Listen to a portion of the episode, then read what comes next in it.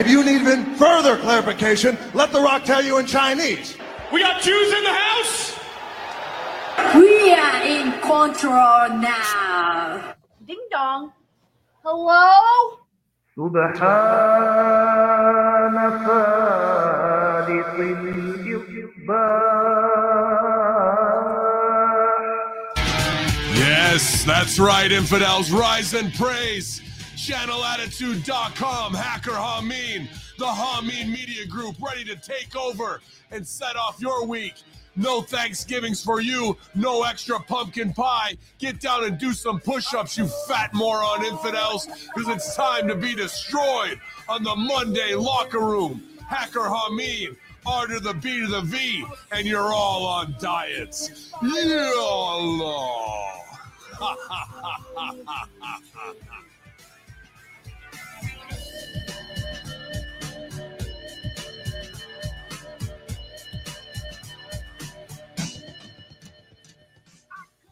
Oh man, up and early, up and at 'em. That's right. HMG's here live on youtube.com slash bin Hameen, twitch.tv slash Hameen Media, and as always, exclusively at channelattitude.com for the most hardcore Haminian supporters, watch alongs, and uh, even Pick'em Challenge. The new results came out. So $5 face slap champion, Hacker Hameen, heels over strong, the Sons of Allah over strong, and we've got a new uh Shogun assassin in the fold as well, my man Zach Wu. So it's going to be an interesting, interesting uh, end of the year here ahead with all of my soldiers ready to invade once again after we did the October surprise. They never saw it coming, and they never saw it coming this morning with R to the B to the V doing the Marty McFly uh, back in the in the house, man. Good morning, pal. Well, I, I got to be represent. You know, it, uh, here in the great state of the OHIO, it is that week, uh, and I guess it's also that week uh, for that, that that piece of crap, so-called state territory, if you will, up north, Michigan. Uh, represent the colors here. It's the Buckeyes, the OHIO, the Ohio State versus Michigan. It's it's the big game coming up this Saturday. So uh, you know, around in these parts, uh, we are overly excited. Hey, I see over the chat. You know, they're, they're giving me. They're coming at me here. Hashtag RBV eats out. Thanksgiving is canceled. You know Yeah. what's funny about that, Ben? As, as much as a foodie as I am, I don't care for Thanksgiving. I, I Wow. don't care. I, I don't care for Wow. the selections. I'm not a turkey guy. I don't like all those sides. Uh, I'm about the the, the appetizers uh, that, that come with with this holiday here. But, Sure. but but I mean, speaking of turkeys, and you were you were slapping some birds around this weekend. what, what, do we what do we start at? 73, 74, 75, 74, Yeah, I never po- 76? oh, that hurt. I never posted uh, number 72 because uh, for fear of reprisal when you know people are going to be looking me up based on the dispensary stuff we got going on and they're really uh, into What was was it a, was it a slap of uh, equal standards? Who was saying yeah yeah it was equality. number 72 was an equality slap on a woman and uh, i'm like man to post this now right when we're at the point break on our license and that could that could be you know set somebody in motion in, in an office in the state capitol where they're like no way you know so i was like huh. but no women this time uh even though i may post that after we get our license but 73 74 and 75 all were very interested in having their clock clean. They needed some self discipline, and uh, I was happy to deliver it, man. And uh, it's always uh, quite a spectacle. You, you said you didn't post the, the, the video of you slapping a woman, but you, posted that photo of you slapping Slater. Uh, What's the difference? well, that's the thing, man. Like, uh, you know, Heath Slater, uh, awesome talent, man. We've been, you know, following him for so many years here. I even remember watching with Big Ray, man, when he got that hernia and impact and watching him drop. I was just like, fuck, he's fucked right here. Like, pretty much holding his guts in, trying to get to the finish, you know? And uh, I'd known him because uh, he used to ride with uh, my man Space uh, Lord Rick Victor. So I got to hang out with him a couple times before here when they would come through town, and just an A plus, down to earth workers worker dude. And uh, they're not ready. They're not ready to come back to the Indies and look down the merch table and see people gathering around the terrorists because the spectacle's about to go down and they don't know what it is and then some fans are getting peppered across the face with no mercy involved. And you, I've, I've seen it from plenty of ex WWE stars and, and legends, uh, whether it was Paul Roma or Well, I'm sure- whoever. let, me ask you that. I mean, do, do they They're come not right up, They're or they, or they just kind of creep up, like kind of like, like kinda dude, they look down and their, their eyes. over the crowd? and- his eyes lit up. He's like, "What the fuck, bro?" Like usually that's the that's the reaction, you know, and uh because they're not ready to see that level of commitment to the bit, and um they mark for it, bro. And uh so me and Blaze went down to his table uh, just to big league him, scare off all his fans because he was taking too much merch money, and uh, we had to slap him up real quick. So Heath Slater, uh, he had a good main event, uh, great main event against Bill Collier and uh, another guy who should have been his TV ready and and could have been your next Psycho Sid, really, to be honest with you, an awesome worker out of Buffalo. Uh, but uh, yeah, man, it, it's always that shock and awe of what are these fucking guys doing down there? And uh, so be it. Three people wanted slapped, and uh, and uh, we pull the focus, and that's what we do, man. So the the things with that where I tagged him this week, uh, or he and he retweeted, obviously, awesome biz from a good brother getting HMG over, helping with his bigger following, just to even put that out there of Kaz's retweet of the picture. So. um Cool stuff as always, man. But it's always behind the scenes when we get to the back uh, I'll just be talking to Blaze, and here comes the main eventers, uh, you know, the top draw talent. Like, are you fucking kidding me? People pay you to do that shit. I'm like, I don't even really want to do it, bro. It started as a carnival barker thing, and then the smart marks tested me, and here we are at number 75, bro. So uh, that's that's where it's at right now. So yeah, man. Then I offer the Frank says start slapping asses. I offer the slap and tickle. Uh, you know, no, not many women want to take over. They they want to hang with the with the big dogs. So four women have gotten the equal I'm trying to say opportunity. many- you know, how- Yeah. it's, it's almost um, misogynistic, sexist of you not to post. to not do it right? Absolutely. Absolutely. You fought long and hard enough for rights and if you want to put your five dollars down and, and catch a hot one across the face maybe you needed it for some indiscretions and to punish yourself man. There's uh, i mean it really can come down to a couple of things argument wise because it's so dangerous of like what are you doing hitting people you fucking idiot.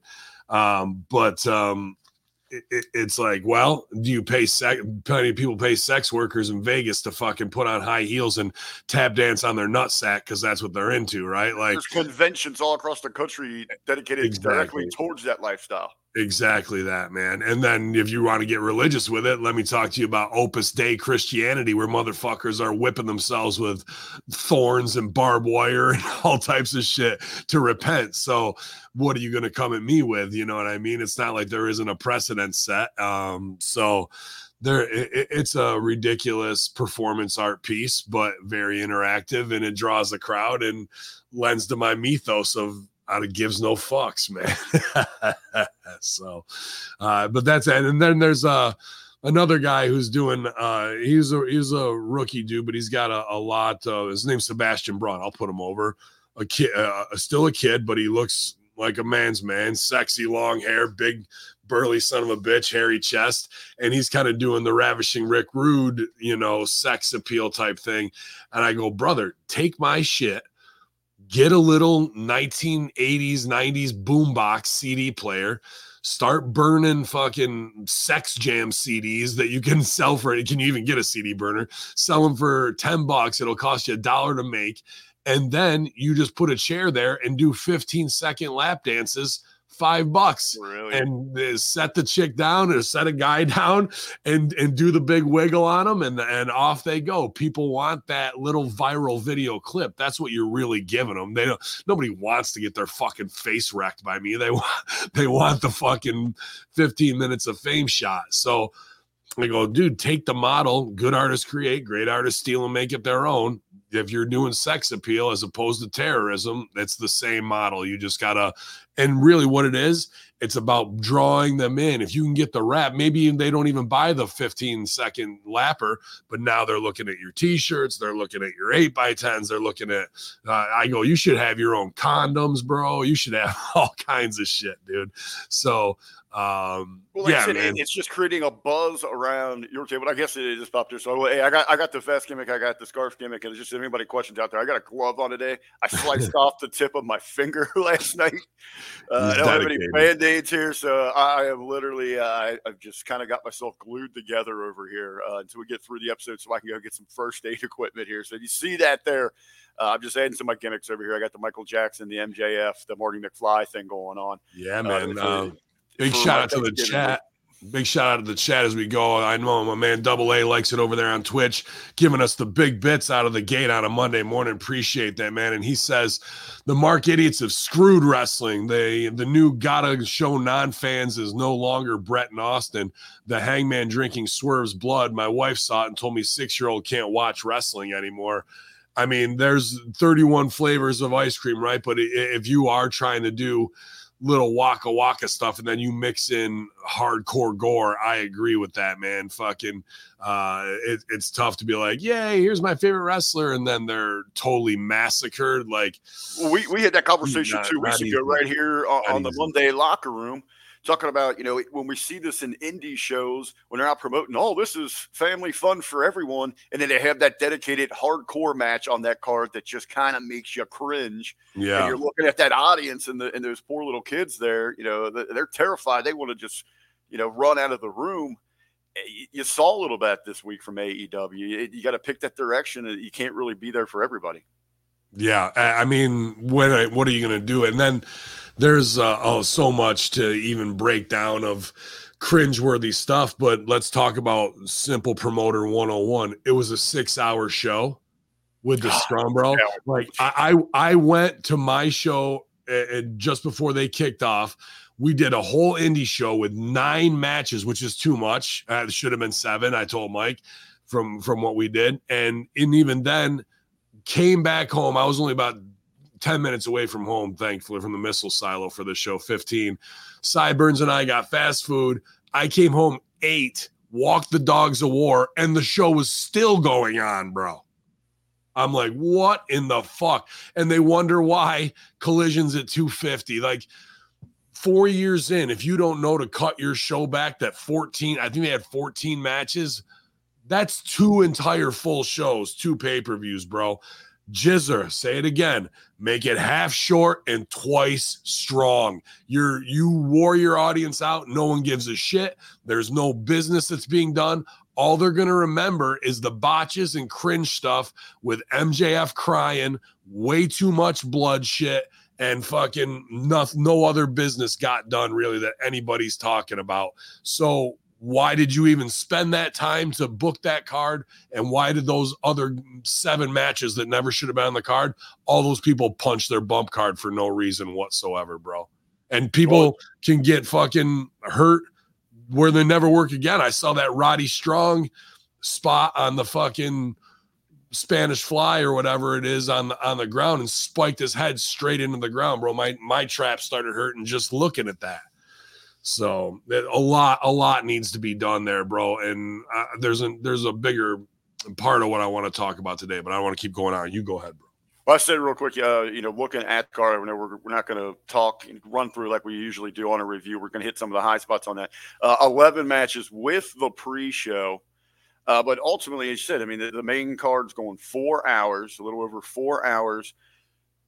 Immediately, as that card was wrapping up, I take a look at this thing and, and I just from my viewpoint, I eliminate three matches that cuts an hour off of this show they Yeah. could have been used to and, and it's great that you mentioned uh, they moved collision to friday so we had a three hour block on friday along with rampage there and it's looking like in the overnights we haven't got the official numbers those will probably be out here while we're recording or shortly after we wrap things up here this morning uh, but it's going to be the lowest ever as you said what 250 275000 Yeah, two hundred fifty-one thousand, I think, is what William Alice Yeah, had, had that, put that was the producer's o- I, so I got that up here. Uh, that was the overnight there. Uh, SmackDown goes over two mil. Uh, as they go head to head. Obviously, you got uh, you got Open Air Network, but uh, 251,000 viewers for Collision. Uh, it's going to be a new low for the program. So why are we overloading wrestling on the, these pay per views when your weekly program is struggling? If you think it's not desirable to see these things, let's take some of that undercard and put that on the programming. It's one word: oversaturation. Like you, there, you, the the the towel is completely soaked. Just because you wring it out, it ain't gonna be dry. you know, like eh, you you have to stop. You have to stop with the ROH stuff. You have to really clip Collision or Rampage and find a far better format to make them want it. Because right now, it's straight up waterboarding. You're just pouring it in, in their throats and they're gagging on it, and fucking no one can digest anything, and nobody's getting over. We we we should be focusing on Sting and his final run to try and pull in older fans. Not that Julia Hart and Skye Blue are fighting for the TBS title. No one gives two fucks about that, bro. You know, like no, none of that. So um it- it's it's uh well, let me get to it. The big brother thing needs to happen. We put this over and over and over, and then it got sent to the sheets and then sent to me. Uh, but Khan looking for um, a VP of people and culture. Do you see? You saw this post RBV? Yes. Yeah, I've, I've seen this here. Yeah. People Let me just so, and I'll stooge it off because I don't. We give no fucks. I, I just because- to, to me just the just that, that job title, man. Is there anything more 2023 as we go into 2023? Sure, but but it has it really has nothing to do what he needs of what this job title is. Uh, how about And- people? How about people with common sense? We should be I should be staying small if I want to make a play for this, but I'm in full dispensary mode, you know what I mean? But that doesn't mean we couldn't run this company remotely. And I'll stooge off, which we probably shouldn't because we're office. Uh, of Strangler Steve and I talking this morning, and you know it, it, that's uh, two thirds of the triumvirate of 2CW. You put my other business partner, Josh Janaray, the owner of 2CW, in there, and now you have the three guys who fucking booked the Young Bucks better than anybody else, produced the Young Bucks better than anybody else, came up with Cody Rhodes, came up with fucking Brodie Lee and helped make him. Like the, the we've worked doesn't matter, like uh Dalton Castle, all the party peacock stuff with the boys. 2CW, everything that's over or even remotely close to over in AEW came out of 2CW office. There's no disputing that. And Tony, whether he knows it or not, whatnot, like that, that's what level of big brother consigliere he needs. Let me just read down this VP of what it is because even the description of this shows how out of touch and ridiculous that you think that this person exists out there. They don't. There's probably five of us on the entire planet that could fill this void and and two of them are over 65 years old already so they're not going to do it. So that really only leaves the 2cw office to come in and be the fucking hero saviors of the day and and big brother that this guy really needs. And the the producers that will come in and get instant respect because otherwise you got to come in and go i'm not really here to change everything i want to work with everybody as soon as they would see us half that roster who's the the most over guys would snap 2-2 and understand what the fucking program is and all the pressure would be alleviated off them let me run this down I'll say, run that down because I want to ask you some of the questions about day one Yep. on the job. But uh, and this this here. is fucking five paragraphs so bear with me job responsibilities strategic leadership serves as a key member of the leadership team on organizational goals and directions design a people-centric atmosphere of motivated interaction and enthusiasm for furtherment of business build an acclaimed reputation across culture community and people development create and maintain emotional connection for staff as its stated mission collaborate with executive team on organizing and human capital strategy as well as implementation partner with executive team on goal development talent mapping and strategic initiatives. So right there that is what we what i call the consigliere for for tony khan and the manager of the agents uh, a- and, how to figure out how do we get houses up, how do we do local uh, promotions so we can get where we need to be. Because right now we can't take any more of these AEW botches, embarrassing memes with empty arenas. That's just one of five. Here we go. Talent learning and development, lead talent management, executive coaching, training, leadership development, succession planning, and change management. Build quality and depth of talent, including employee development, and prepare the organization for future opportunities. Actively work with CEO and so and identify top performers on at all levels. Create metric based individual career growth plans to develop future leaders and build robust succession plans for critical leadership and management positions. So, what's that say? How do I take my um, retired workers and put them in positions where they can succeed as mentors while you mentor Tony Khan on how to mentor them? That's what that one sentence says.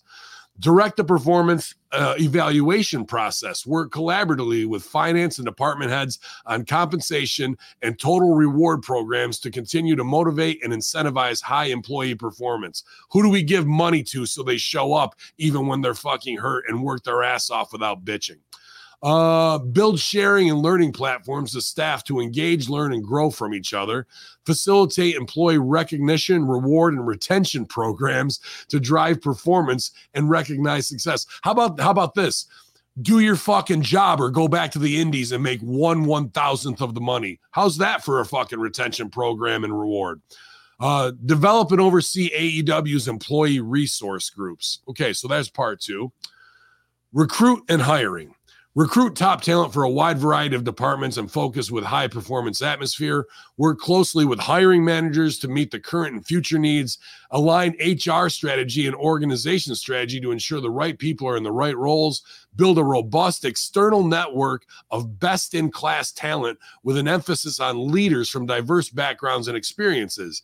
Enhance our employment brands as one that attracts a diverse application pool. So let's go affirmative action as opposed to the best person for the job.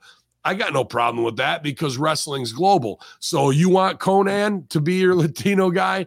We'll have him as a consultant, no doubt about it. You want Effie to be your Rainbow Coalition person? We'll gladly run some stuff by there just to make sure things are they are. Job requirements, our final one here. This is the most ridiculous part because what, what I've just outlined is you need a worker's worker who understands the complete global fucking scope of wrestling from New Japan to Europe to Mexico to Canada to US. And you need to know who the top workers are who are ready to come to TV. No HR person on the fucking planet will even know how to eat what what that is or how to do that and has no wrestling knowledge to be able to judge that or to deal with workers who've been in this business for 20 to 30 years who've seen every mafia trick that there is to go, oh, HR is telling me to do something. Well, I better do it. They have no idea. So this is four jobs in one. Here's the final and eight to 10 plus years of executive level experience in HR, culture, and diversity specific roles, a degree in human resources that uses SHRM CP, SHRM, SCP, PHR, SPHR. So, very specific fucking HR software. You think you're going to get a wrestler who knows HR software at the highest fucking levels inside and out to manage it? You're daft. You have no idea what you're talking about, whoever wrote this. I imagine it's Don Stevens. A strategic thinker who will develop creative ways to improve the organization and meet the organization's strategic goal. Hmm, sounds like the consultants. Uh, experience in the areas of talent acquisition, diversity and inclusion, employee engagement, employee recognition, and employee retention experience cultivating and maintaining a respectful, inclusive workplace where diversity is embraced and developed and where all employees have equal opportunity to reach their potential. Hey, Sonny Kiss, thanks for hanging out. Um, must be confident communicator with the level of maturity, discretion, and presence necessary to work collaboratively with management. You better know how to kayfabe and shut the fuck up and stab up the boys when we tell you to. But on the other side, make sure you recognize them and tell them how good a job they're fucking doing right there. So that's that's the main part of this um, work independently and in collaborative work environment is required along with organizational, interpersonal, analytical, and planning skills. A role model, leading by example, and maintaining a positive, open, friendly, respectful attitude with highly ethical standards and appropriate professional demeanor. Don't be a mark in the locker room walking around getting pictures with people when you got to put the stamp on them, and you're not going to get any respect from any wrestler if you're not a former wrestler. You're not going to walk into that locker room if you don't have at least 15 years in the ring underneath your fucking belt because they're going to go, who's this fucking asshole who doesn't isn't in the mafia? Who and if you were, they're going to go, who is he trained by? That's the first thing they're going to fucking ask to see where you who who made you that you can think you can come in here and even say anything to me about this business.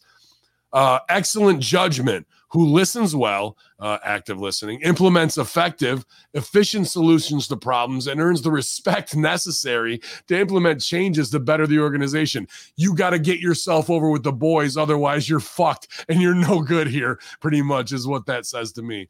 And an excellent facilitator who is experienced in resolving conflicts between parties and to dispute. Oh, you're going to have to moderate CM Punk and uh, and Jungle Boy or Punk and the Bucks. You think any HR person is ready to walk into that, bro, and have a solution? What you are talking about right now is I need a booker, I need an Iceman uh, regulator of the locker room, and you have to be a made guy. Otherwise, these people aren't going to respect you. And Tony needs somebody to be his big brother. Oh, by the way, we want you to run our entire HR department for all of the fucking inclusion and, and diversity. Dude, that's four people's jobs. And I'm talking four full time executive jobs in one fucking job description right here. And there's only three guys on this entire planet where you could fucking take the resume, go to the Bucks, go to anybody else that's that we've worked with and helped make, and they would go, those are the guys. There's nobody else in this business that fits this bill aside from Josh, Steve, and myself. Uh, As you lay it all out there, I mean that, that is a a shit ton of work. Uh, Jerome Hall, this is you know I'm going to go to the chat with a couple of questions here before I get to. If you wanted to do it, it's one point much- it's it's one point two million, four hundred grand each, split three ways. We go on the road once a week to go to Dynamite to be there at the tapings. The rest of the time, we run it from the dispensary. That's that's the only way you're gonna. What they're saying there, they really do need they, all list, those. do they list the pay in the job description? Fuck no. The, and I would even I would go a million and a half, bro, because that's what it is. If you're talking four vice pre, and in fact, I would go more than that. I go, it's a vice president spot. Cool. What are your other vice presidents making? What are their qualifications? What are their degrees in? Because I, I Nick and Maddie have always been awesome to me. What's their degree in? I don't think they have one. And now they're vice presidents of a multi-million dollar, billion dollar entity uh, of being able to handle that. I don't think so. you you took a fucking uh, middle school teacher and put him in that spot. And Cody has no advanced degree, no business degree, no none of that. So you started with four vice presidents. Okay, what are they making? I heard NBA money. Now I do have those degrees. I do have eight to 10 years of corporate experience downtown Chicago working for the biggest fucking teams. We do have experience running pay per views that didn't crash like ROH 15 times in a row, just as a fuck you. We did make all of your guys in order to get them to the level where they're even a household name. Nobody else on this entire globe, nobody not PWG, not Marquez, not even OVW, because they couldn't take that indie style uh, from the southern style and get it to where it needs to be, right? There's nobody. There's only three people, bro. And th- uh, that would be the triumvirate that you need. But unfortunately, you're at 250,000 down from a million on collision, a 75% loss in audience. It, it, it's almost trying to take a bucket and bail out the Titanic at this point. But with creative solutions and the right empowerment because none of those guys would push back against us. And if they did, that would mean you have fun back on the indies, pal. And you make an example of one or two with a couple of fines because even when they reached out to Stevie, the agents, hey, bro, you got it wrong. We're telling them the right things to do, and they're going out there and, and doing whatever they want. that would happen one time. One time, and I'd make an example. Steve would too. Steve would do it before I would, Strangler and fucking he would cut somebody's throat so fast that that ripple effect would go through the locker room that you would never think about stepping out of line that way again and going into business for yourself. And I don't give a fuck what level you come from, WWE, legend level, or an indie guy who thinks they're fucking owed something and that they're now over inside the bubble, they would all get in line real fucking quick. Uh, okay, so, sounds great. Sounds great laying it out there. Day one going in there, dropping the hammer.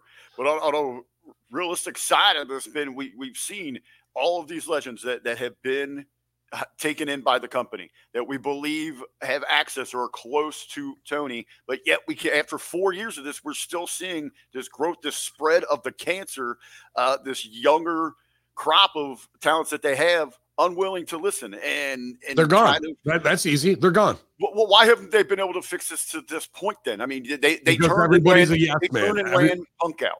Uh, they they're not listening to the agents that are telling Stevie on the backside, dude. uh, We're just we can't control it. We just the kids are out of control here. And that's why you need uh, that that job description says we need a manager of the agents in so many words. And I would empower my agents. I would your agents are your office stooges. They are the go-between between talent and fucking what gets handed down so it can be spelled out. But when they don't do it and your agents don't have the power to crack whip on them like they should after they fuck up, or if they just blow them off, then now your agents are toothless and powerless and have no fucking claws to to to have that respect. And just the indie workers coming along in who wouldn't listen to a, a Jerry Lynn or a Jake Roberts or whoever backstage, get the fuck out of here. You you don't deserve to be in this business because you don't have the respect for the upper echelon of the mafia that when what they say goes goes. And if this was the real mob and you did that same shit, you're gonna get an ice pick in the back of your neck. So get with the program or get gone. And their their fucking roster so overbloated. First thing I would do is cut 20% of the fat. It, listening to the job description there, as you said, and a lot of it just very specifically gets into someone that has training and for the most part well outside the realm of professional wrestling. Is that AEW after all these years gearing towards that? Say, you know what, we we gave you know we've got a lot of these wrestlers in here. We put them in the spots. We're still losing steam. This is out of control. Are they intentionally trying to go another direction, feeling that too much power to the wrestlers has failed? They're, well, maybe, but they're spinning their wheels here because even in this, they You got know, all how, the I'm saying how it's they written. got all the sunshine language. We want inclusivity and diversity and culture is our main, uh, you know, push for. But reality is, is what they're saying is we're fucked. We're the the inmates have overrun the asylum, and we need somebody to come in here and with a smiling and political face, keep them at bay. Empower the empower the agents and be Tony's big brother to teach them how to book as well. And we want you to run HR, by the way, as well. like that, that that's fucking four full-time spots because Josh would have the whole show set up, put the money out for the talent, book it how he wanted to, the card with our input there. Strangler goes around and makes sure everybody's agented and that the times are there, that all the production is right.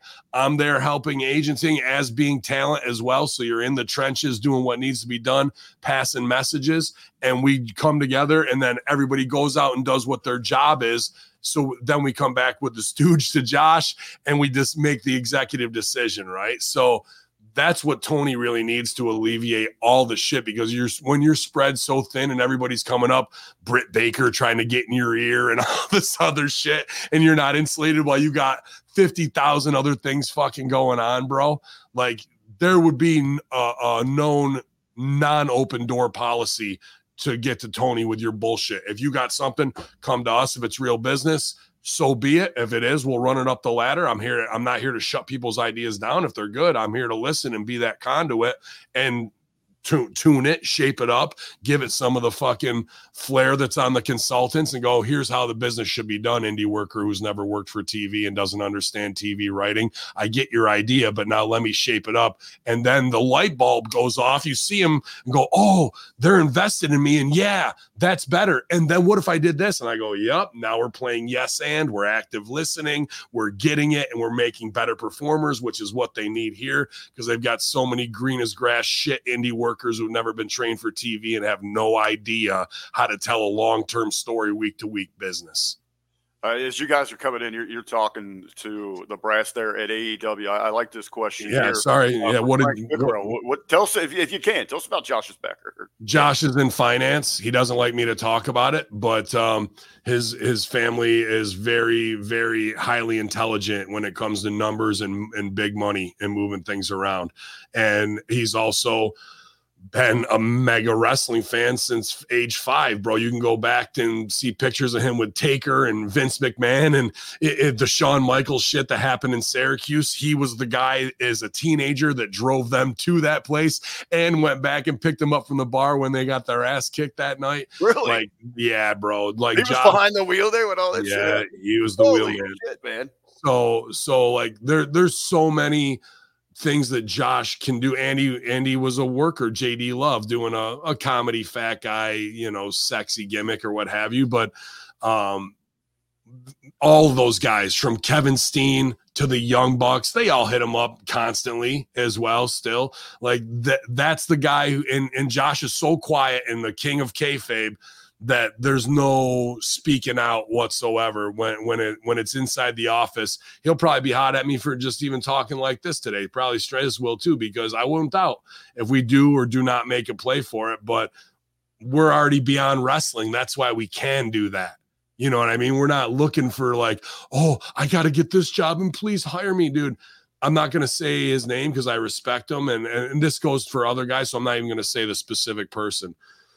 Um, to see guys who are in TV ready shape that they're they're not in in mind ready shape. I see guys that had WWE and AEW runs begging for jobs. Like if I just had one more chance, like there's nothing sadder to me than that, bro. When when you got a fucking buddy favor or bag and you look good and you got all the skills, that's fine. To me, that shows they broke their mind. They broke these guys' minds and and can't the wrestling should be used as your platform to get yourself over outside of wrestling. And then when you don't need them, that's when they bring you back. And I think Zack Ryder, whatever you want to call him, Cardona, is a perfect example of a guy who said, "Huh, I'm going to use my ex WWE fame and get over on all these motherfuckers. And now WWE talents are dressing like Zack Ryder and posting it on fucking social media. You think he's not coming back at Royal Rumble as a surprise? Of course he is. That guy is a even since the the early days of YouTube when he was one of the first to the market that way. Look at where we are now. He was a trendsetter and way way ahead of his time in knowing how to market himself, bro. That like so there's guys like him and then there's guys who are some of his best buddies who are begging for gigs still, bro. And that makes me sad because there's the model, dude. Do what the fuck he's doing, but put your own spin on it. And that's how this business can tear up people's minds, bro. Like, if I just had one more chance, if I just had, okay, give them one more chance. Then what are they going to do? Look what what do you want? Look what they've done with Carlito since they brought him back.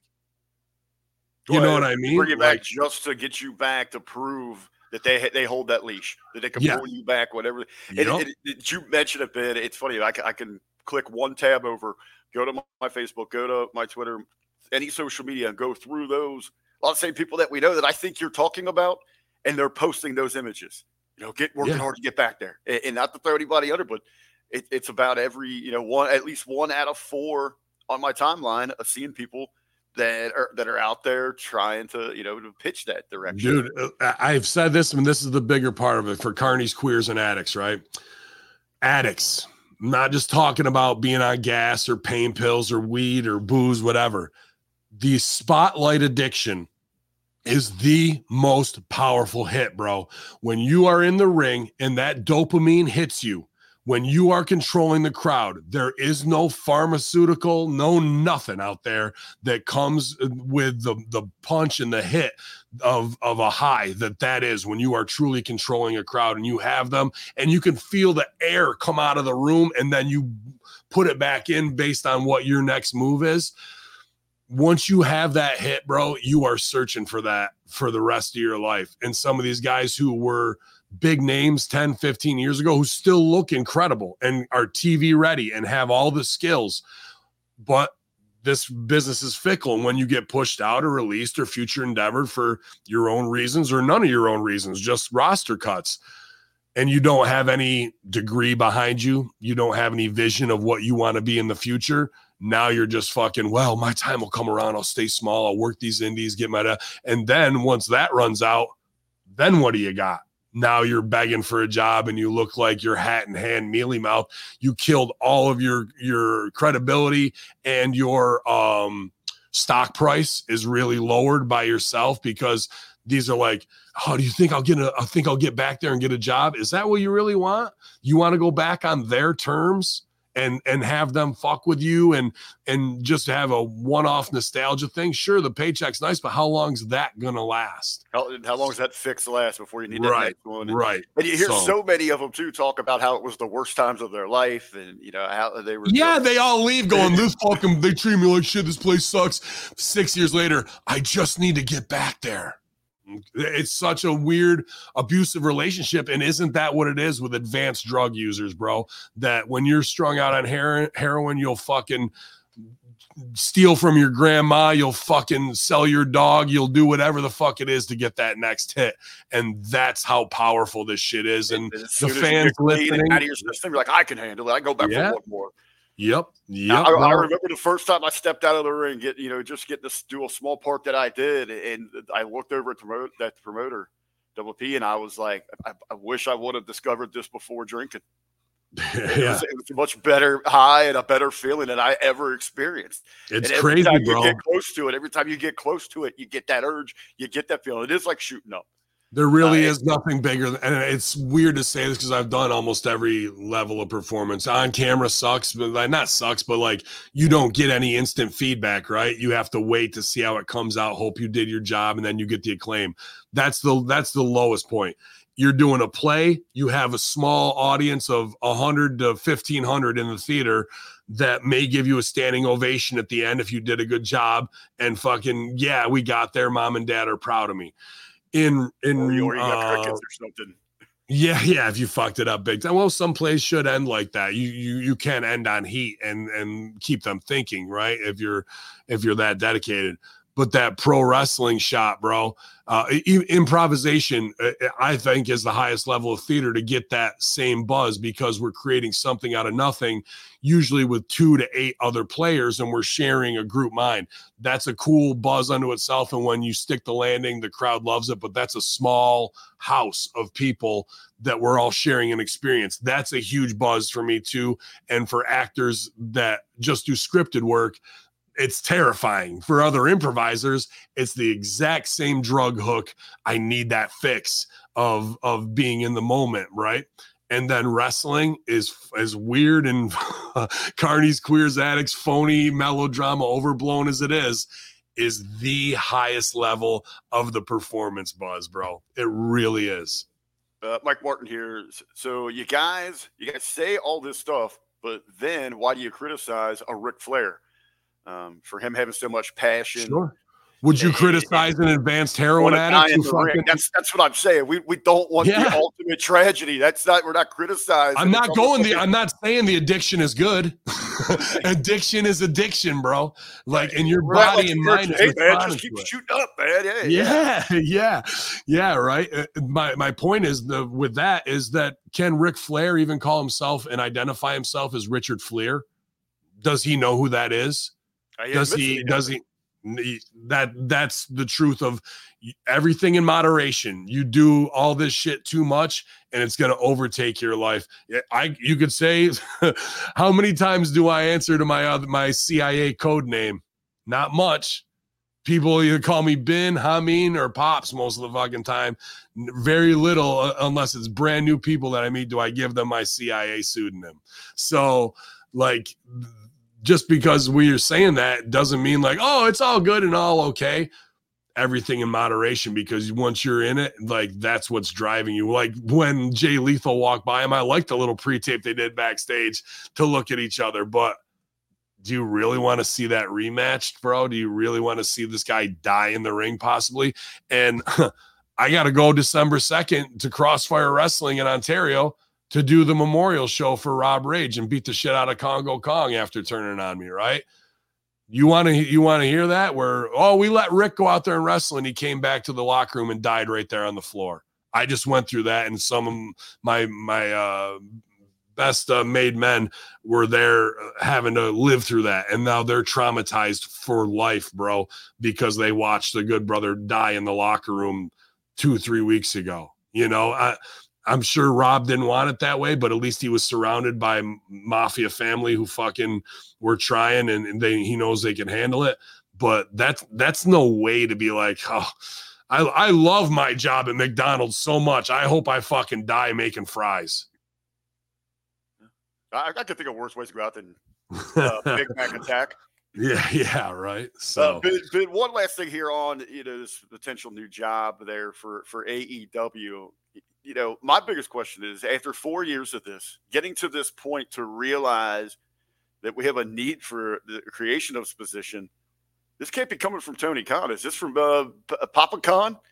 Saying, hey, or, or is this or is this Tony like an outcry? You know, like I finally am understanding something here. I'm a little in over my head. Uh, I've had so much bullshit thrown at Yeah. me. Nick has been. I, I need that space. I need that protection zone. Got to, got to have the buffer. Like Strangler Steve is the perfect Iceman, bro. No, like he he's not emotionally invested. Like he's gonna tell you the business straight up, and if you don't go out there and do it, I felt it, bro. When I was on talent roster, like I talked about plenty of times, that shot with uh, Dick Justice and Framing Hanley, where I blew the finish afterwards, where we're supposed to do the Pledge of Allegiance. Even to get the guy from Framing Hanley in the match, I asked for it at the Rock and Roll show, and Steve uh, said no, and I was fine. And, and, like I had asked Josh before that, and Josh had said no. Then Josh came back, changed his mind. Strangler Steve thought I went around him to politic to Josh and say fuck your fuck your uh, clout, right? Strangler came in ready to kill me, bro. Like I've never You seen him get a like that full of oranges. dude and and he's the guy to do it and i had to fucking he's like you trying to fucking work me and go behind my back da, da, da. i'm like dude i'm telling you the truth right now i'll go to and i have to be humble there not dude you don't fucking tell me i'm like bro you know i respect you let's go to josh because i don't want you to think i'm lying to you and say i asked him before i asked you and then he changed his mind so i almost have to stooge josh off to fucking protect myself but i'm not going to be the guy to go out of order and go to the mob boss and do that because that shows I don't know how to play the game and that I'm trying to fuck him over.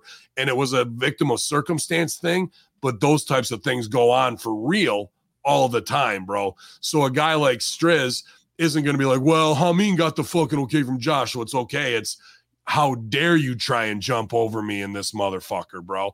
And that's what he needs. And I think that as far as an Iceman goes and a, a, team leader to do the production meetings and hey, good job, you guys, really great bump. Like we're not just there to be mean dickheads. We want everything to be positive and have a fucking good vibe to it. But if you need somebody to like get the troops in line because we got guys fist fighting in gorilla, that that can't happen. The the fact that they would even think that that's okay is a huge problem unto itself. You would never do that in a 2CW gorilla position spot because you're never going to be on the show again after that if you bring that level of drama to the locker room. It is, you know, as you've gone from 2CW and to help and take your leadership skills to some of the other promotions you're working with, especially Immortal, where you're so heavily involved, um, working with the promotion where you're training and all that.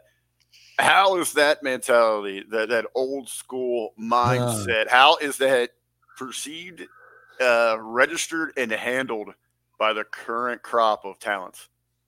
Um, I think they respect because they have to, just because of. Is it a, a little out of terror?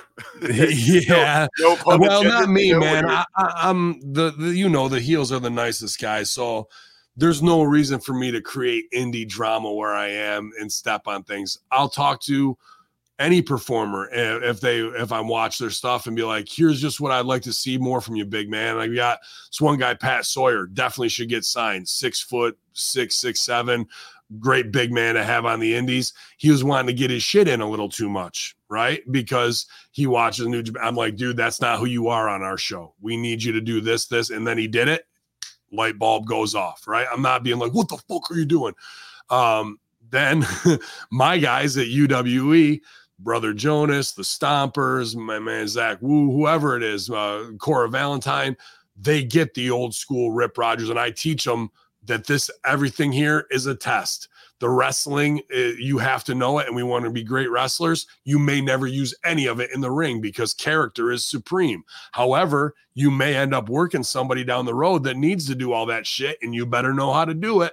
So we train it both ways there, and I teach them the politics that regular indie workers who don't have a mentor like getting the knowledge of Al Snow, Rip, you know, everybody that I've worked with pumped into him. That's what those kids are paying for. I'll say this. Hmm. I won't say the kid's name because he's fucking low on the totem pole and I don't want to shit hammer him. But this is how clueless they are. And he knows who he is if he's listening. yeah, yeah. The, and, and the difference between what I teach versus an indie guy on the same show.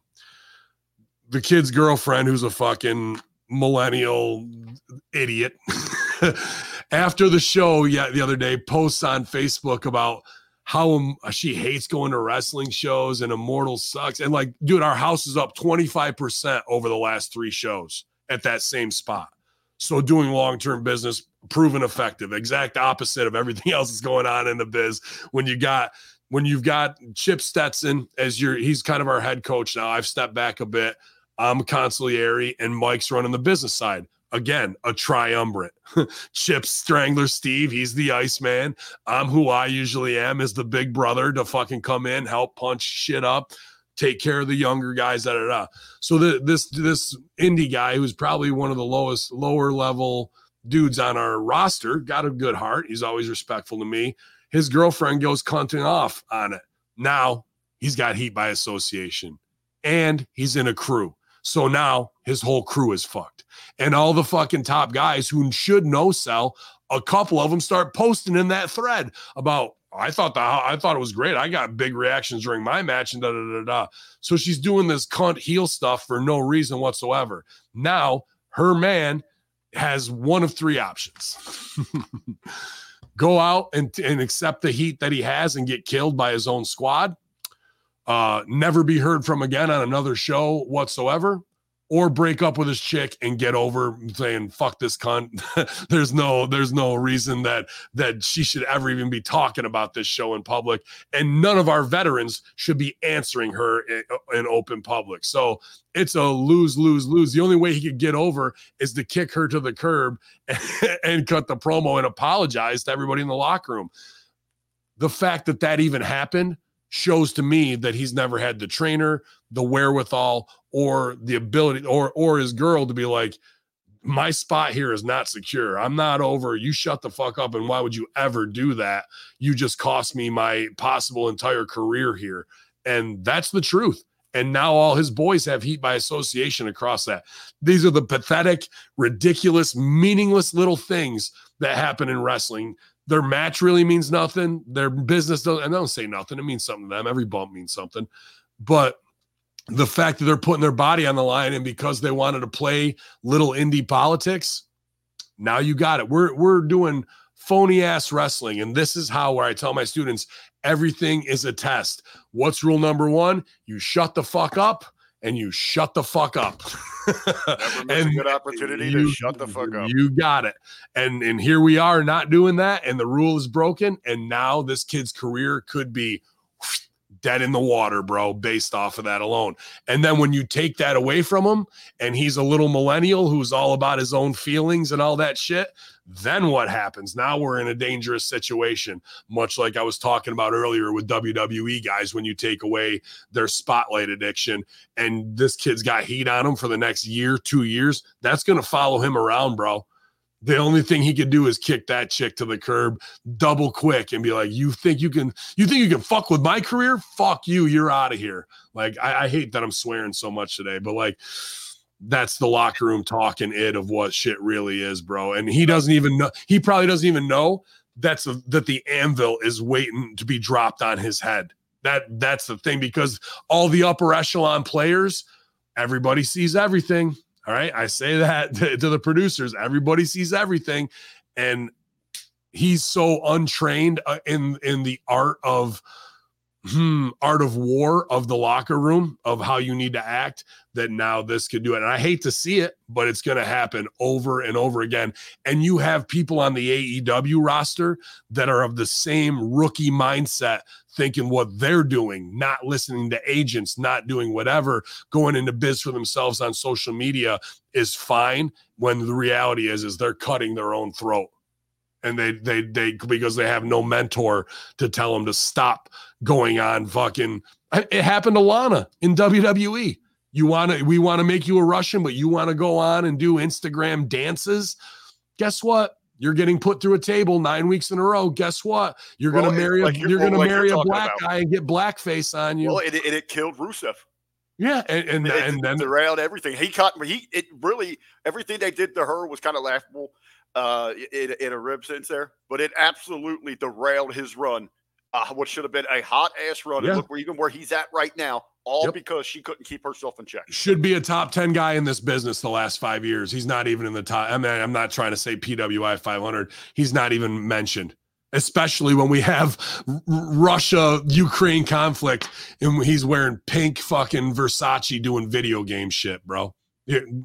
That's the exact that my point is it doesn't matter if it's the lowest level of immortal or WWE. The, fucking dude- game is the same, bro. WrestleMania on a tank. Yeah, the game the game is the fucking same. And if you don't know how to play it, if you don't know how to do it, and and or if you're not that connected with the office, you're not going to be protected, dude. You're going to cut your own throat.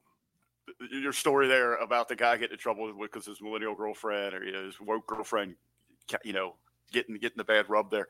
Yeah. Locally here to send pro wrestling. Uh, Carson Drake, uh, regularly mentioned, he's doing big things right now. Yeah. Uh, Aron, Aron Stevens, you talk about that connection here with that, you know those networks that we know they're working together. Uh, he's getting noticed all over. He's working big spots down for OVW. But back in the day, uh, a year or so ago, they did a, an angle at a Ascend Pro Wrestling where Carson um, kind of uh, Chris Allen was like the the hard nosed Strangler Steve type, if you always black dude though. So you got the Mhm. like the preppy white guy and the hard nosed black guy, the bad news brown sort of thing, and they're kind of cornered into this tag situation. And Carson's trying to win him over. Like, come on, buddy, you know we're, we're, we could be best friends. This whole thing. They finally win their belts there, and Carson's like, all right. So and they finally embrace. You're, you're seeing like the friendship. He's like, all right, man. Since I'm in, can I say it? Can I say it? He starts. N- n- n- n- the whole crowd's like, no, no, no. They're thinking he's gonna drop an N bomb because yeah, yeah, yeah. you know, the clueless white dude. But one of the other boys in the locker room, uh, his girlfriend started talking shit at the show. He dumped her right there. He was smart enough to say, "Hey, how about you find your own ride home? Uh, it was a mistake bringing you here." Yeah. Uh, I- I'll it, sucks that it, it really is that that this phony carny thing can interrupt relationships, ruin marriages. Well, That's what he- how He- many he marriages looked has around that locker WWE ruined? Saw everybody's eyes on him and was like, "I need to do something right now." there there's no and thankfully i haven't ever been in that situation because i came into this as a man uh, i mean I've, I've had little the heat's going to be on you no matter what. That's just wrestling. But there's one thing about heat it passes on to the next person. And hopefully it's not cut your own throat heat. But there's no worse feeling than one of your buddies stooge up like bro you got a fucking ton of heat. And now you're paranoid kind of sitting behind your own eyes and you can't show weakness you can't show boo-boo face. You go up and apologize to who you need to and try and be humble but then you're sitting in the locker room and you just feel like they're all looking at me they're all thinking about and they are they're like how can we fuck even though that's one of our brothers or sisters bro, that's a spot. And you and if you you should be thankful to have it because there's somebody else ready to come in and take that spot who's not gonna cause problems in the locker room. Wrestlers are such little prima donna middle school pussies, all of us, even no matter how big you are, that's what they thrive on in the locker room. That's what is part of the handed down from the 60s, 70s, 80s, and 90s of how are we going to rib, cut, test somebody, see how they react, cut their throat. Shawn Michaels, Diesel, they all did this shit, so we got to do it. And it laid a precedent of of how you have to conduct yourself and play the chess game. What goes on out in front of the crowd, that's that's just to get to that point to feed our addiction. The behind the scenes weird stuff that goes on like this doesn't need to exist at all, but it is it is more important than what's going on in the ring is is if you want to have a successful career but if you're not trained to handle that like walking into an ovw sure you're learning from dinsmore and wrestling and learning great stuff and all that you know from al but really you're learning how to swim with the sharks so when jbl or shawn comes to cut your throat you know how to see, oh, they're testing me, and here's how I defer. And the way you defer cues them into going, oh, okay, this kid's smartened up. He can't be fucked with as much. So I'll let it sit and then I'll come back to fuck with him again. And to see, to be tested, everything is a test. And if you pass the test, well, then you get to go on and you want to pass the test by being humble and not rocking the boat because you can come back and test the veteran with a test of your own and and make them look like shit now they're vindictive against you and they want to bury you so uh, there's all this fucking silent cold war level ping pong game going on and and it's with the same guys you come in handshake and bro hug with but in that other hand with the bro hug there's a big old fucking butcher knife waiting to stab right into your spine if you don't understand what the fuck you're doing out here that, that, that soft handshake, that other hand's ready to knock you the fuck out. You got it. It's. It's this this weekend. I was binge watching a show on Hulu, uh, Gangland Undercover, and it's mm. about some informants that are infiltrating uh, some of the bigger biker gangs. And I and I'm looking at the intensity of it and the rituals and the interaction, and I'm like, son of a bitch, this is a wrestling locker room. It's a you gang. Got it, bro. You got it. it. I mean, I love Sopranos, so it's easy for me to say mafia, mafia, mafia. But it, there is nothing. I'm not the only one that says it. Go listen to Bischoff. He just fucking liking it. Like it, it is that over and over and over again without really murdering somebody. I guess it can, it, it can absolutely be terrifying at times in there. Mm-hmm. You know, it, mm-hmm. so you can kind of learn the game to walk around it and the different levels uh, when people come in. It's it's it is its, its own world.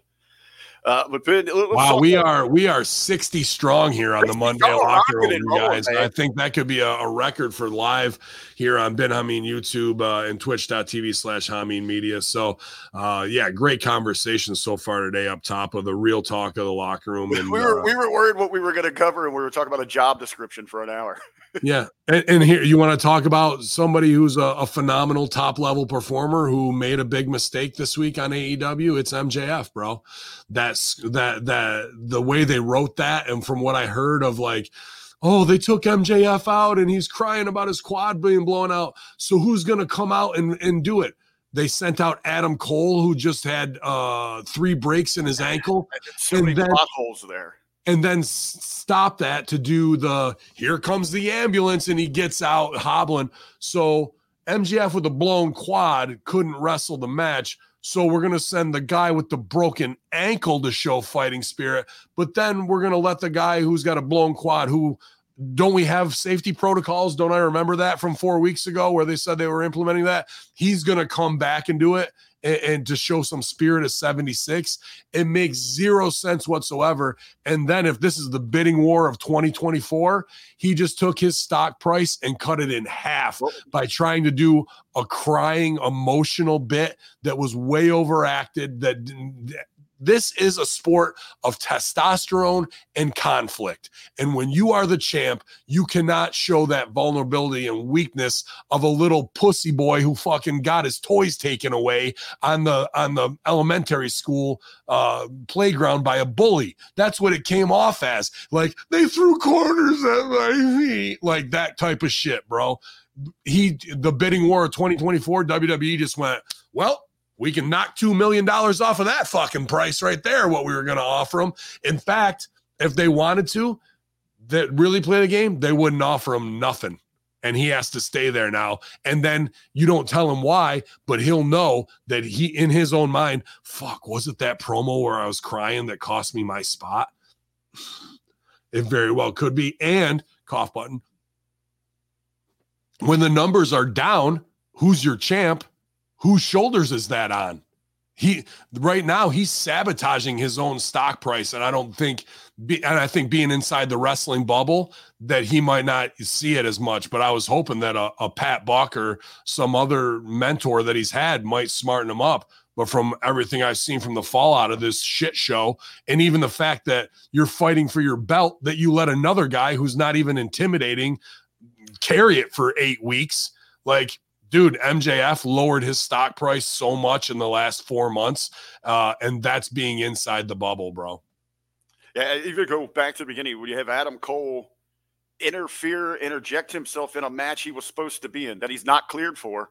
But now all of a sudden, talking to Tony Khan, you know, backstage, he's going to get cleared to go in there and just put it on the line Yeah. to, to step up. I mean, so many plot holes inside of itself.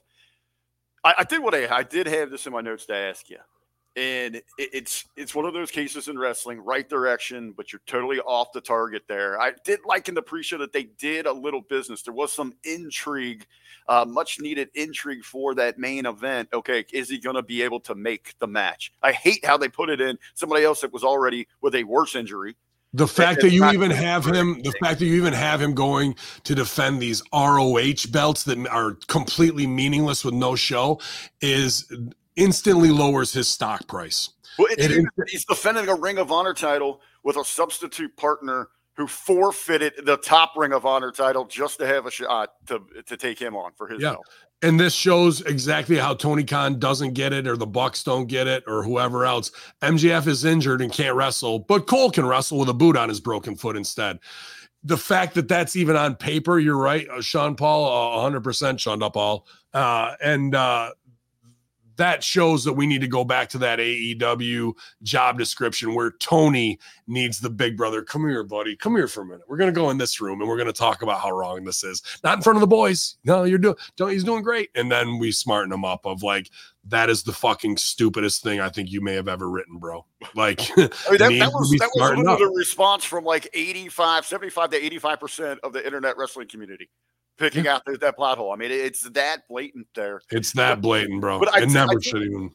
not the exact execution or, or how they did it here, but I did want to ask you because one of the pre-show I had a lot of issues with and, and how they present and try to get you hyped up and push those last minute sales. If you're gonna run an angle like this on a pre-show, and this irritated me, why do it at the last minute? What you do is with, at least with 30 minutes to go, so you can hype. Hey, the, the main event could be up in the air here, ladies and gentlemen. There's only one way to find out if MM, MJF's going to be here. Is if Stick around here. for six more hours and find out. We'll, we'll put up the link in four. Yeah, but you know what I'm saying there. I remember the days of Mean Gene. You know, hey, there's only one way you can do this. Activate now. Get a hold of your local your cable provider. Get the internet. You know, get the pay per view. If you haven't gotten it yet, so you got that link down there on the YouTube description. You got the QR code up on the screen that people. To me, it was just another missed marketing opportunity to try to get a last minute push there. You're not wrong, but none of that's gonna sell a fucking another not not one more buy, bro. Why? Because nobody aside from diehard super smart marks even know who MJF or Adam Cole is or and Jay White. Nobody. Nobody does, bro. I bet half of the fucking WWE audience doesn't know who Jay White is. And that's not I, a- I'm gonna I'm gonna on the- research that or have Will get on that for us. I, I want to look at the difference between their buys and how many people are watching the free stuff. Yeah. like leading Well, in I and mean- then just stopping and, and tuning out. And then give them six hours of oversaturation and you're killing your own micro demographic. That's all you've got left because you're feeding them too much and not leaving them wanting more bro. It's a huge huge problem. And then the guys you're putting the money on as the top guys look like high schoolers. They don't look like fucking men's men that people want to live vicariously through. They look like guys from hot topics who you could fucking drop with one punch So like everything is backwards play wrestling, and he's my friend. No, he's my friend now, and my friend's gonna help. Dude, shut the fuck up. It's about beating the hell out of somebody and holding the gold. And this guy's been on the show with you for the last eight weeks, and you obviously don't give a shit about your belt because you would have laid in wait and jumped him if you were Satan, but instead we're playing push me on the swing set, Adam Cole. We're, we're elementary school buddies again. And really, that goes back to hmm, the owner of your company and what his own psychological issues are and trying to live them vicariously through a TV show. Well, yeah, as, as, you point out there, we're talking about a champion in MJF that has been proven to what we've are we uh, during his. I mean, no, what his what he has proven to us in his rise to this spot is he's a ruthless son of a bitch. He'll do anything. But now he's just letting this guy just freely walk around with his property here, his most prized. Yeah, they changed that on a dime. He was a ruthless son of a bitch. Right now, he's a little kid. The, the MJF that everyone came to love would have just hired somebody to go get the hit on that son of a yep. bitch. And and the bully isn't a guy who's intimidating. The bully is a guy who could get his fucking ass whipped in a Burger King parking lot 10 out of 10 times. Uh, also, you and know, it, it's also funny other too because you've got now on the same show, and it's been building here for like for a month or so. Uh, I think your boys, we've been talking about them here this, through this episode here, but to watch the Bucks throw a, t- a temper tantrum from what we've come to see from them in AEW it is is not believable we are doing elementary school on the playground bullshit instead of doing what we should do, which is the highest level. the fact that MJF is not doing anything with fucking Israel and the Jewish stuff, you're we're and that's what we're doing is you got my belt and you're my friend and a giraffe and let's make a peanut butter and jelly sandwich. Get fucked that, that all that shit is trash and it's really ruined everybody involved with its stock price, bro. But they sit there and collect the check from Buddy who wants to have his own friends and his own surrounded put him over, right? It, like that that's what we're really seeing play out here, dude.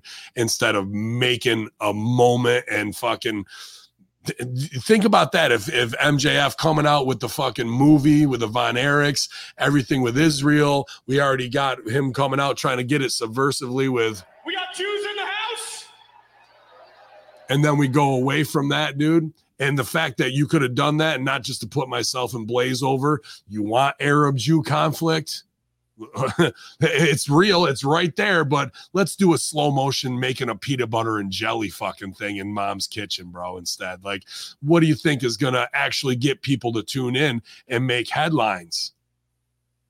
Well, we need we need viewers, not guys who think they're over because they're signed and on a roster. We've lost 75% of our audience because our creative is dog shit, because we have indie guys who have no idea how to work for TV or do long term storytelling across the board that they get to do whatever they want. And then we have agents who just collect a check because they go, eh, the kids won't listen to us. You know when they would?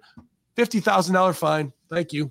Because you went from making a hundred dollars on the indies, maybe some of them 40 and 50, to now quarter million to million dollar contracts. They just think, oh, I deserve that. I was over. It they just never knew about it. I think what you hit on the key there is you have people in positions here that don't understand just not a professional wrestling, but a creative process in entertainment and their own character development and storytelling. And, and, what's I, I, don't see what's so difficult about it. Then you know, you, you know, I'm talking about the show I was binge watching here this weekend. You're talking about Sopranos. It's already being written for you. Just look what's it's happening all, out there on other hit television programs. It's all right there, bro. What's happening in the world and just mirror it. Pro wrestling, it's always been at its best when it mimics and mirrors the real world and turns it up. It's okay to feel uncomfortable out there. You, you yeah. want to evoke all those emotions. You want to make people a little edgy and you know, but we've come to a certain age in our society, though, where if you uh, don't immediately have a two pump chump satisfaction where you pay it off right away, that oh my, you're evil. Well, that's the, the whole thing is the fact that fuck what they think if you're evil for not doing the two pump chump. That's giving the audience the control. They have no control We have the control. That's what they did with Adam Cole and MJF. We want to see them be friends. Okay, let's go down that road as opposed to I'm Satan, I'm a scumbag, I'm a da da. No, we're besties now. Nope. There was no stab in the back. There was no draw in. We just kept down that stupid ass. That was the biggest somebody gets hurt. disappointment. Maybe just pay is we get no devil payoff, which was you know what people a lot of people were talking about. You know who's behind. No one was talking about you know what's going to be on the next peanut butter and jelly sandwich. Where's Yeah. Jeffrey to draft? You know it was the intrigue of, who is the one stabbing people in the back. I just got to go back to the artist returns. You're a great follower of everything we do. Uh, too real to touch right now, Ben. We do not need we we do need viewers, not cancellation.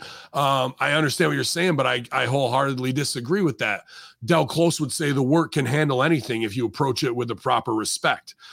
And right now, people are enraged in the fucking streets of either side, free Palestine or, or the Zionist movement, right? And and you're not gonna do another Holocaust on us, but they really don't want to let go of the media control and the fucking banking control and the Hollywood control. They won't put that over. They'll play the Holocaust card to the end of time.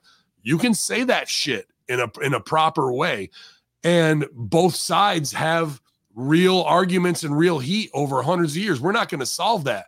What can we do? We can tap into that PTSD and pay it off for either side. So the Palestinians go, yeah, they fucking got MJF and fucked him over, but MJF comes over and gets over on them in the end, which is probably what's going to happen because that's what Israel does in this conflict. And they come back around. So everybody gets their PTSD paid off. And you might actually save some lives because people are just watching it and wrestling and getting that bloodlust out instead of taking it to the streets and somebody does something stupid. And when people come to conflict, it's because conversation ends.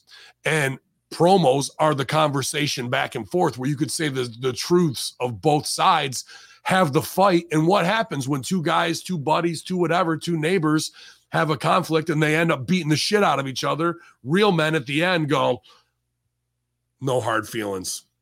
And that's where we can fucking end with the Mortal Kombat 3 friendshipality if we need to, based on mutual respect after kicking the shit out of each other in a phony wrestling match that translates to an audience that has PTSD. I, I don't. I, you're hitting the mark with me, brother. I, I just don't understand it. Where it's going to take somebody inside where it seems. They, I regularly have been saying this, man. Where it seems pro wrestling could be so great again, but they're so far away from it because no one has the courage to step up and, and stick to the foundations of what has always made this product great. Yeah. And it is, the and, and it's and as you're saying, it, it give the time for the story to come full circle, and maybe it is the wrestling story that teaches people out there, hey, you know, through all this conflict, where we are very uh, violent by nature, but we can find peace at the end of this thing.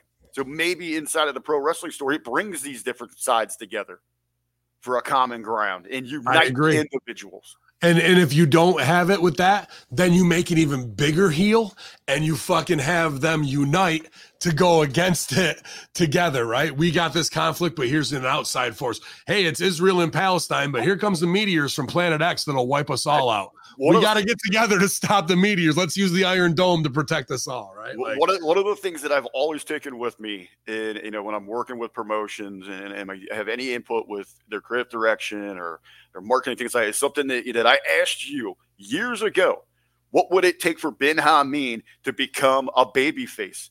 And you said it is then to create such a heel that is so devastating that they have no other choice but to turn None. to who's already the most established baddest bastard. And, and by de facto, you have to come to the to the aid and become the hero that they need. Right. It's it's the Godzilla takes on Mothra, right? Is that what it is? I forgive me if I'm getting it stronger. Godzilla takes on King Kong. Whoever Well, has I mean, like leveled you the city before. if the aliens just showed up tomorrow, and Yep. by God, you know, the Muslims and the Jews got to unite. We, we got to team up with Russia and China. We all got to come together You to take on got these it. foreign invaders. You know, there's a way that you could tell that in wrestling is so unique and dynamic in in its in its genre and its platform that it can Mhm. touch things that other forms of entertainment can't. Yeah, I, I I agree completely, and that's what through this play of violence that we that we put on, that's what alleviates people's PTSD. And, and people can be like, no, don't tell me no, motherfuckers. I've been doing this same bit for 17 years based off of 9 11 PTSD that's never been rectified. And when I do something that references it, it gets the groan and the uh because I plucked that heartstring. But when I lay down for the one, two, three, the pop is that much fucking bigger when we go when they go over on me in a righteous way. So they, Go back, go back and look at the shit you guys wrote for Colby when you know during the Trump stuff, and it's Yeah. MMA. when he's getting over with. Yeah, but Colby Covington, shout out, man. Uh, you know, obviously done uh, incredible things and has put has to put the work in to be a legit fighter. But yeah, right, he he's- was he was he was a lower mid card nobody, But and he realizes got, he needs that gimmick, and he goes out there with mm-hmm. the balls as a legit fighter to do it to get himself to that next level. Now he's Yeah. getting endorsements. He's selling merch. Love him or hate him, he's moving the needle. he's the top the fucking radar. guy. And But when, in wrestling, he- but in wrestling, we got people to be a. Oh, we're not Antifa. Don't please don't please don't. oh, don't get me started. Fuck you. I knew I knew that was gonna be a trigger Yeah. because you were Yeah, going yeah. off on that earlier this week. Yep. All that all that shit with Antifa, like what he's referencing is me fucking going off in the producers chat about consultant stuff of just like because somebody else was pissed off about something. I go, now imagine that was for Raw. because I've watched them take my ideas. Sure, I get mad about a poster. yeah, of what could be. Uh, I'll go back to it. The work can handle anything if you approach it with the right respect and you have the long term storyline to pay it off. You can't go, I'm a scumbag, I'm a devil, I'm a Long Island Jew, because what that says to me is I'm a Zionist. I'm into the cabal, which is uh, inside Judaism. Many conspiracy people think it's Satanism at, at its most root level, uh, and and the fact. So, what did he say? Was uh, and he's a song and dance Hollywood guy. you think that all of those don't have the fucking the the movement behind them, but instead we dropped all that. Now we just say it. We did now. They're now those are meaningless words because we didn't show, don't tell any of the backstabbing, any of the misering that you know is the stereotype of of of Jews or what have you, and to show that and then to pay it off. Right, we just switched on a dime, and we do this little second grade holding hands, skipping down the hallway, best friends, play with my transformers with me bit. It's and and it's all lost. The work could have handled it, but somebody went, man, should we go with Israel and Jews? We could get canceled. And they're like, yeah, we better back up. We better nope. If it feels weird, do it more. Another Del Close. you got to lean into it. If it, if it's making you feel like, ew, that's an we're trying to convey emotions here. And this is a global emotion. And we've got them in the palm of our hands to fucking play with all those emotions. But how are we going to pay it off in a productive way where everybody who's having that PTSD feels a little bit of like, yeah, fucking got him, fucking got him. But then we teach the lesson of we're all just humans and we need to come together. Absolutely. You, you look who dominates the ratings each and every day. It- It's it's news talk and athletics because they drive emotion. Yep. Yep. Uh, you know, going into tonight, uh, WWE, you better throw everything you can against the winner because what's going to dominate is the Kansas City Chiefs and the Philadelphia Eagles. And you know what they're going to be talking about? It's not going to be about uh, necessarily the move sets, you know, about hitting A gaps and, and slot receiver. They're going to be telling you stories about Taylor Swift, uh, about the Kelce Yep. brothers, Yep. about Mahomes. They're going to they're going to be they're going to be going to a broader audience and hitting all the- those emotions to everybody. Where the fuck is that? I mean, now I know we talked big conflicts, Israel and Palestine. There it is, right there. Boop. I'm gonna pull it. Fuck that hurt. I just pulled it right there, like World Trade Center Seven.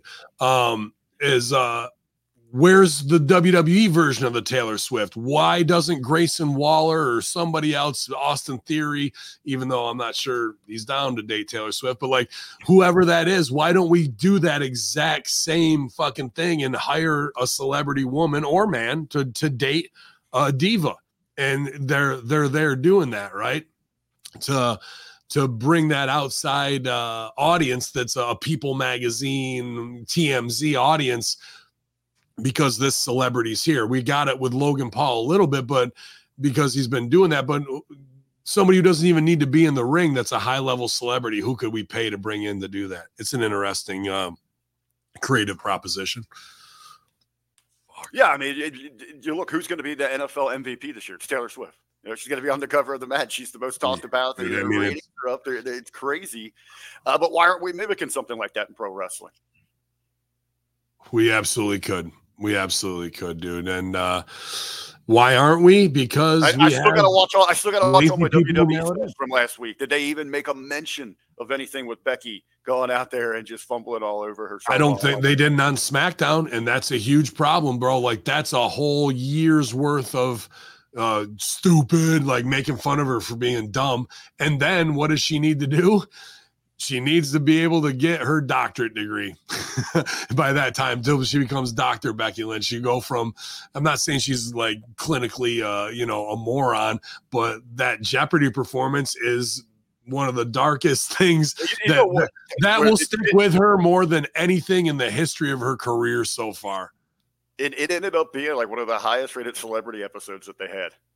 And she goes out mean- there, it drops the ball. I mean, but you're right though. I mean, there's so many angles they could go there. I mean, immediately you're talking about she needs to go get educated. Uh, maybe it's an opportunity to call up Chase U or get her with the Alpha Academy. Yeah. Or I, I was even thinking immediately, you, you just it's put over another talent. Uh, put over that. That's the power of when Xia Li kicked her in the head. Just made her stupid. That's not bad. Uh, and uh, I also like, yeah, she kicks the stupid India. Yeah. Um, uh, even though the, I, the IQ KO. Even though Rachel Dratch won, uh, she beat Macaulay Culkin by a dollar. You know you just bet to do the fuck you bet or what have you. Uh, Macaulay Culkin is a big wrestling guy. He did stuff in PWG, did stuff with Dick Justice. That's a guy you bring in. Like you have a heel mess with Becky. And then when Becky thinks she's going to get back, she has Macaulay Culkin in her corner. you know what I mean? Rachel Dratch on commentary if you wanted to or what have you and uh, and Becky now is in a state of like, oh my god, I'm reliving it, right? To mess with her. That's how you get a heel over on her. So then when Becky finally pins him, it isn't about in some quiz show format. She gets back over and gets a little face save, but we got to keep plucking those strings. What will they do? Naya will get one line about how stupid Becky was in in a fucking promo, and that'll be all she wrote. There's a year's worth of material right there and they won't even come close to getting 5% out of it. 5% value is about what they do at best. We're talking about the celebrity crossovers. Just pops in my mind as well. I saw this on Twitter, uh, but Ken Jeong, he um, tagged out Snow putting over the wrestlers. You know, saying that uh, Blue Meanie turned him onto it, praised it. You know, that's a great rub for for OVW for Alex knowing what he's Sure. got going on, especially for wrestlers. And heard that's going to be uh, they are going to get that second season. Actually, I uh, thought Ray, Rainn Wilson put over wrestlers, uh, Dwight nice. Dwight Schrute from The Office with no like whatever. So to me, if that was if if he was like a resounding endorsement on Twitter, like a must watch, bro. Tomorrow, I've, I've I'm one degree of separation from Rainn. Actually, fucking, if I was Al, you know who the fuck I'm booking, bro. And I'm and I and I'm I'm gonna ask if he'll do Dwight Schrute and fucking ha- uh, like Dwight's got all the weapons on him all the time, right? You put him in a corner of somebody in a hardcore match, and fucking Dwight's got it all what's, ready to what's his go, dream bro. to be manager? You make him the guest GM for a night. bro. The You know, guest some of the- GM and you uh, dun, office theme play place, dude. That's global, global fucking you know level. And to be honest with you, yeah, I shouldn't stew just. I just got so much going on. If you were gonna ha- cast rope opera, Vince Russo's drama after Heels has failed, and I, I've read rope opera, it, it kicks the shit out of Heels as far as I'm concerned. I thought Heels took a really bad turn in the last year. I'm glad a lot of guys got jobs. Shout out to Luke Hawx and all those dudes uh, that really, you know, who are trying to bring wrestling to the main drama like that. Rainn Wilson playing the Vince Russo character in in rope opera would be perfect, bro. Like, and if he's the, if he's that into wrestling right now, you go to a Netflix with a yeah, re- season two, and Rainn's going to be on there, and he'll help crossover promote rope opera, and he's going to play this new character because if he loved that, then chances are he would love being the writer promoter character, and I could totally see him pull it off, bro. These are the things that are the pebble in the pond that create massive ripples that crash waves onto shore. But if you don't fucking jump on them and you just go, look, Rainn Wilson retweeted us, and then you keep going on about your business, you're making a huge mistake. What the fuck get so worked up, man. The cameras. Yeah, wrong Uh, camera. Now I got. But you know, with, with Ken Jeong, I, I maybe the chat can help me out here. If I missed it during the, the pay per view, I kind of would zone out at some points of during it. Um, but I, I, he was front row there at full gear, and I don't believe they mentioned him at all. I, I know they did the Steve-O spot. who uh, was who was front who was Uh, front Ken row? Jong was there front row at, at Oh. full gear. Yeah, I uh, sure. Like that alone, you're missing shit. I mean, fucking. I don't remember them paying it to him or giving him a graphic or anything like that. But you're No. in LA. I mean, you got to do your best. That you know, you're giving you're giving away in every other city all these tickets. Get pull, get some kind of pull, get some people there. I mean, they had Steve-O, they acknowledged him. Yeah, I, I get you, Mike Martin. Here, if you want what I'm smoking, go to horseshoegenetics.com and get the best premium cannabis seeds that there fucking are, man.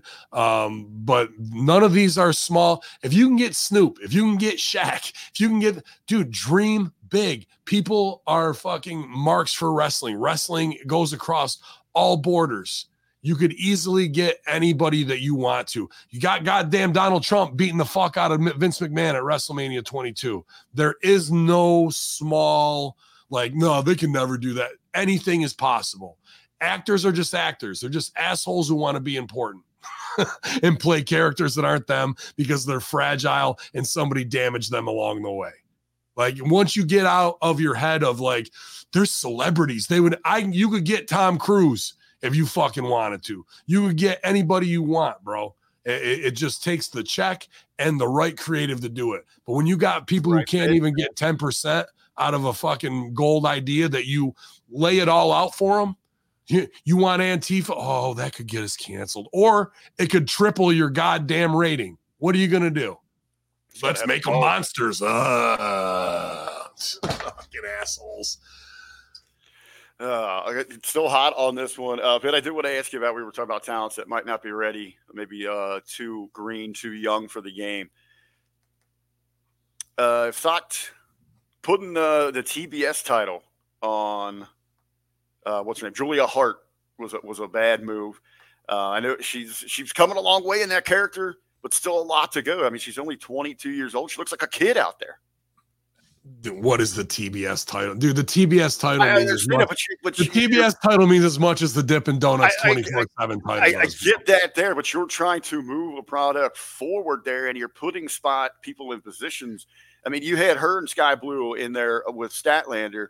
One looked like a an ath, like a pro athlete, a, a developed, grown woman, and the other two were were children. Yeah. and and I think and, I, and they're not really. And I know it's- you got to give them, you got to build them up. That's why you have NXTs and OVWs, things like that for people when they're 22 to 24 years old, so they can get those reps, they can get that development. But They I- might have put it on her for a couple reasons because of LVW and how much she looks like Hollywood Haley J and how popular she is. They might have gone okay with that. But I did watch a um what's her name? The young witch again, uh fucking Julia Hart. Julia Hart had a match maybe two, three weeks ago. I was thoroughly impressed. She did great chain wrestling, didn't do a bunch of extra bullshit, sold well, and and and her moves made sense. You know what that means to me when you're 22? Not that you get it, that you know how to be coached, that you've listened to your agent and you went out there and did what you were told, and it all made sense because her segment stuck out on that show. That alone would make me as a booker after I've been burned by girls who want to get their shit in and not listen. Hey, how did Julia do? Julia did a good job chaining and fucking did what we asked her to do 100%. Put the belt on her. Just to not not just because she did a good job, but to show all the other girls that you're not going to go out there and go into business for yourself. You're Right. going to listen to what we fucking tell you to do. I, I've got a very valid point there. But with me, when I seen that immediately, uh, I see there's there is room for development there, and she is getting so good into that character that I, it, I could say the same thing about putting the bo- the, the belt on Toni Storm. Both of those both of those personalities, those personas are character driven. Yeah. That's what we're buying into. We're buying into the presentation, the storytelling that they're giving us. In an AEW, where when you put a a belt on someone, then it becomes more about the wrestling, and it's going to take away from that character what we've come to love with that thing. And I, I think it's going to derail that. And I think that it was way too early to do that with Timeless Toni Storm. She didn't I think it was I think it was it at all. No, I I think the division no. needs her much more than she needs a championship right Dude, now. her her creative facility could facilitate everybody to get over at a level that they've never been over before. I I don't. I mean, Julia Hart's a sexy little blonde, so to put her with House of Black, who's now she's more over than those guys are. Well, it's, it's kind of like the Rhea Ripley effect, you know. Ri- Right. She's become she's now the standout and what people are going to focus on. Well, I, I I probably never would have changed her out of the cheerleader. I thought there was money there with Griff Garrison and, and Brian Pillman still, and then they made that choice, and she kind of went downhill. But now she's coming back up the mountain. We all have ebbs and flows in our career. That's how it is. No, like, you know, again, the credit I don't seem like I'm dumping But- her because she committed to that bit. Sure, absolutely. But the bit, when you look at her, she looks like Sunny of the Bodydonnas, early 20s, sex appeal. She looks like a freaking Valley girl. Yeah, and if you if you were going to get rid of if you were going to either get rid of Griff Garrison and fucking um, Pillman. Pillman Jr. or keep him with him, who's coming in next? Poss- Possibly Dolph Ziggler, who's available. Mike Mondo. I would have gone right back to Spirit Squad in a new way and gotten the cheerleader shit over even more, bro, to some degree.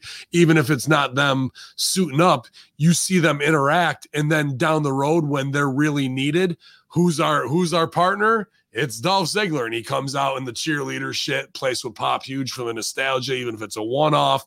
You give him the rub, and then off we go. But what she's been given is kind of the fourth wheel, third wheel of House of Black. She turned that into magic, and I really think it's because she listens to her agents, she applies, and she's coachable, and that enough is for me to put a phony fucking belt on you, whatever the TBS title means. But the reality is, if you, if she's that coachable, then she should be able to carry out storyline, and she won't even need a belt she, as she as she grows farther. So good for her, man. At 22 years old, that's a lot of fucking like weight to carry of being a feature on a TV show, man. Some people are not ready for that at, at age 30. You know. Yeah, it, it's. I mean, it's, it's no pun intended. Time will tell here. I, I just I didn't agree with either of those moves, and I absolutely don't think the timing was right for Toni Storm uh, to be in that spot. There's still so much more they could do with her away from having to be a focus of, of the championship chase. That that's Tony Khan not understanding uh, and not having uh, a book like we go back to that job. Work with CEOs and understand how to tell him that his idea is wrong without making him upset. is really what it, it explains out of there. And if you've never been a booker for 10, 15 years, how the hell would you ever even have the experience to pull his creative aside and be like, well, this, this, and this. Oh, by the way, I got to go run HR and make sure that everybody got their fucking uh, gift baskets for Thanksgiving. Like this job is like four or five gigs in one, and it shows all of the holes that they have in their upper management that need to be patched and repaired. Uh, absolutely. But we covered uh, a lot here. Any of the headlines that you've seen that, that jumped No, out? I just you uh, you know, we, we got hot today. I, I I hate to see it, but uh, uh, Hogan's kid uh, arrested for Oh, DUI in. Florida. You know, well, I, real, real bad what's stuff. so it was in the same area, uh, you know, where the wreck had happened. Yeah, well, I mean, what's what's what's this kid doing? He's living off his dad's money, and they got the Hogan shop, and they go down there and do karaoke every night, where he gets to. Yeah, I read a report that there was a rumor that he potentially had been coming from there. Yeah, he wants to be like like all rich kids who haven't worked for anything in their lives.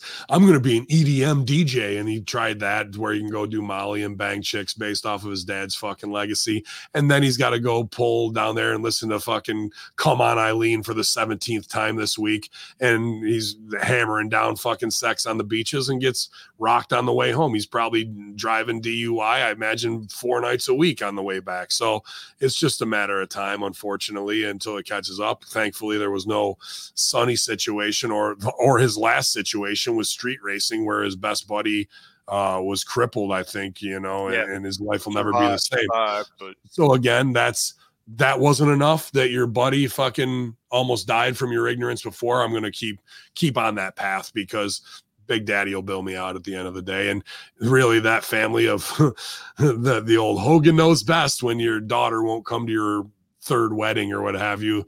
There's a lot of problems going on over there, but we just keep hey, it's icons of the 80s, everybody. Then let's keep putting them over and giving them a pass. I've said this a lot recently.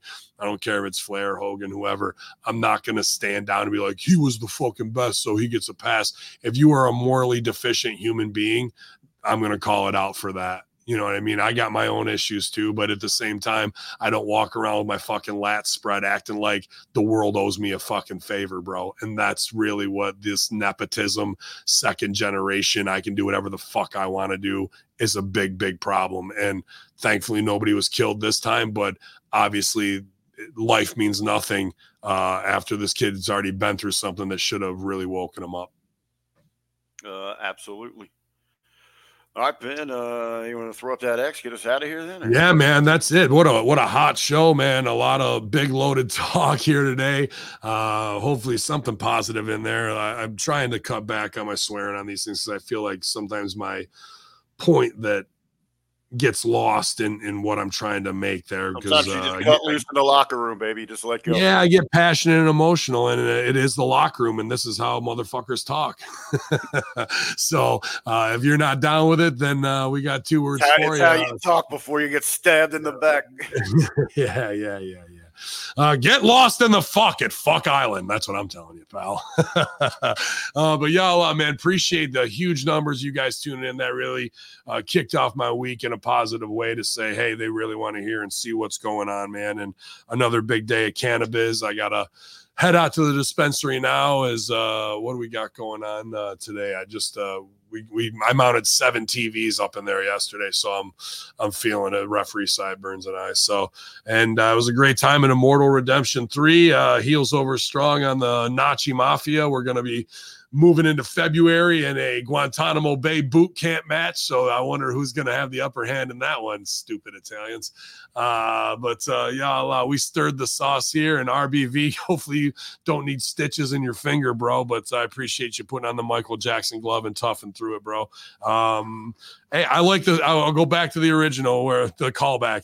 Uh, I'm not a huge uh, tryptophan turkey guy either, but I do like the side dishes and I like the appetizers. So I'm with you on that one as well, pal. But uh, we'll be here all week long, and uh, I might even do a special uh, Thanksgiving broadcast as well, just uh, to kick it for Friday locker room. Trying to get a guest lined up for that, uh, depending on who's got uh, family stuff they got to go. light the fuse. Thanksgiving Yeah. edition coming up, Light right? the fuse Thanksgiving edition as well. So uh, if you don't want to talk to your family, there'll be plenty uh, for you to put your earbuds in and listen to me curse about uh, phony ass wrestling and world issues.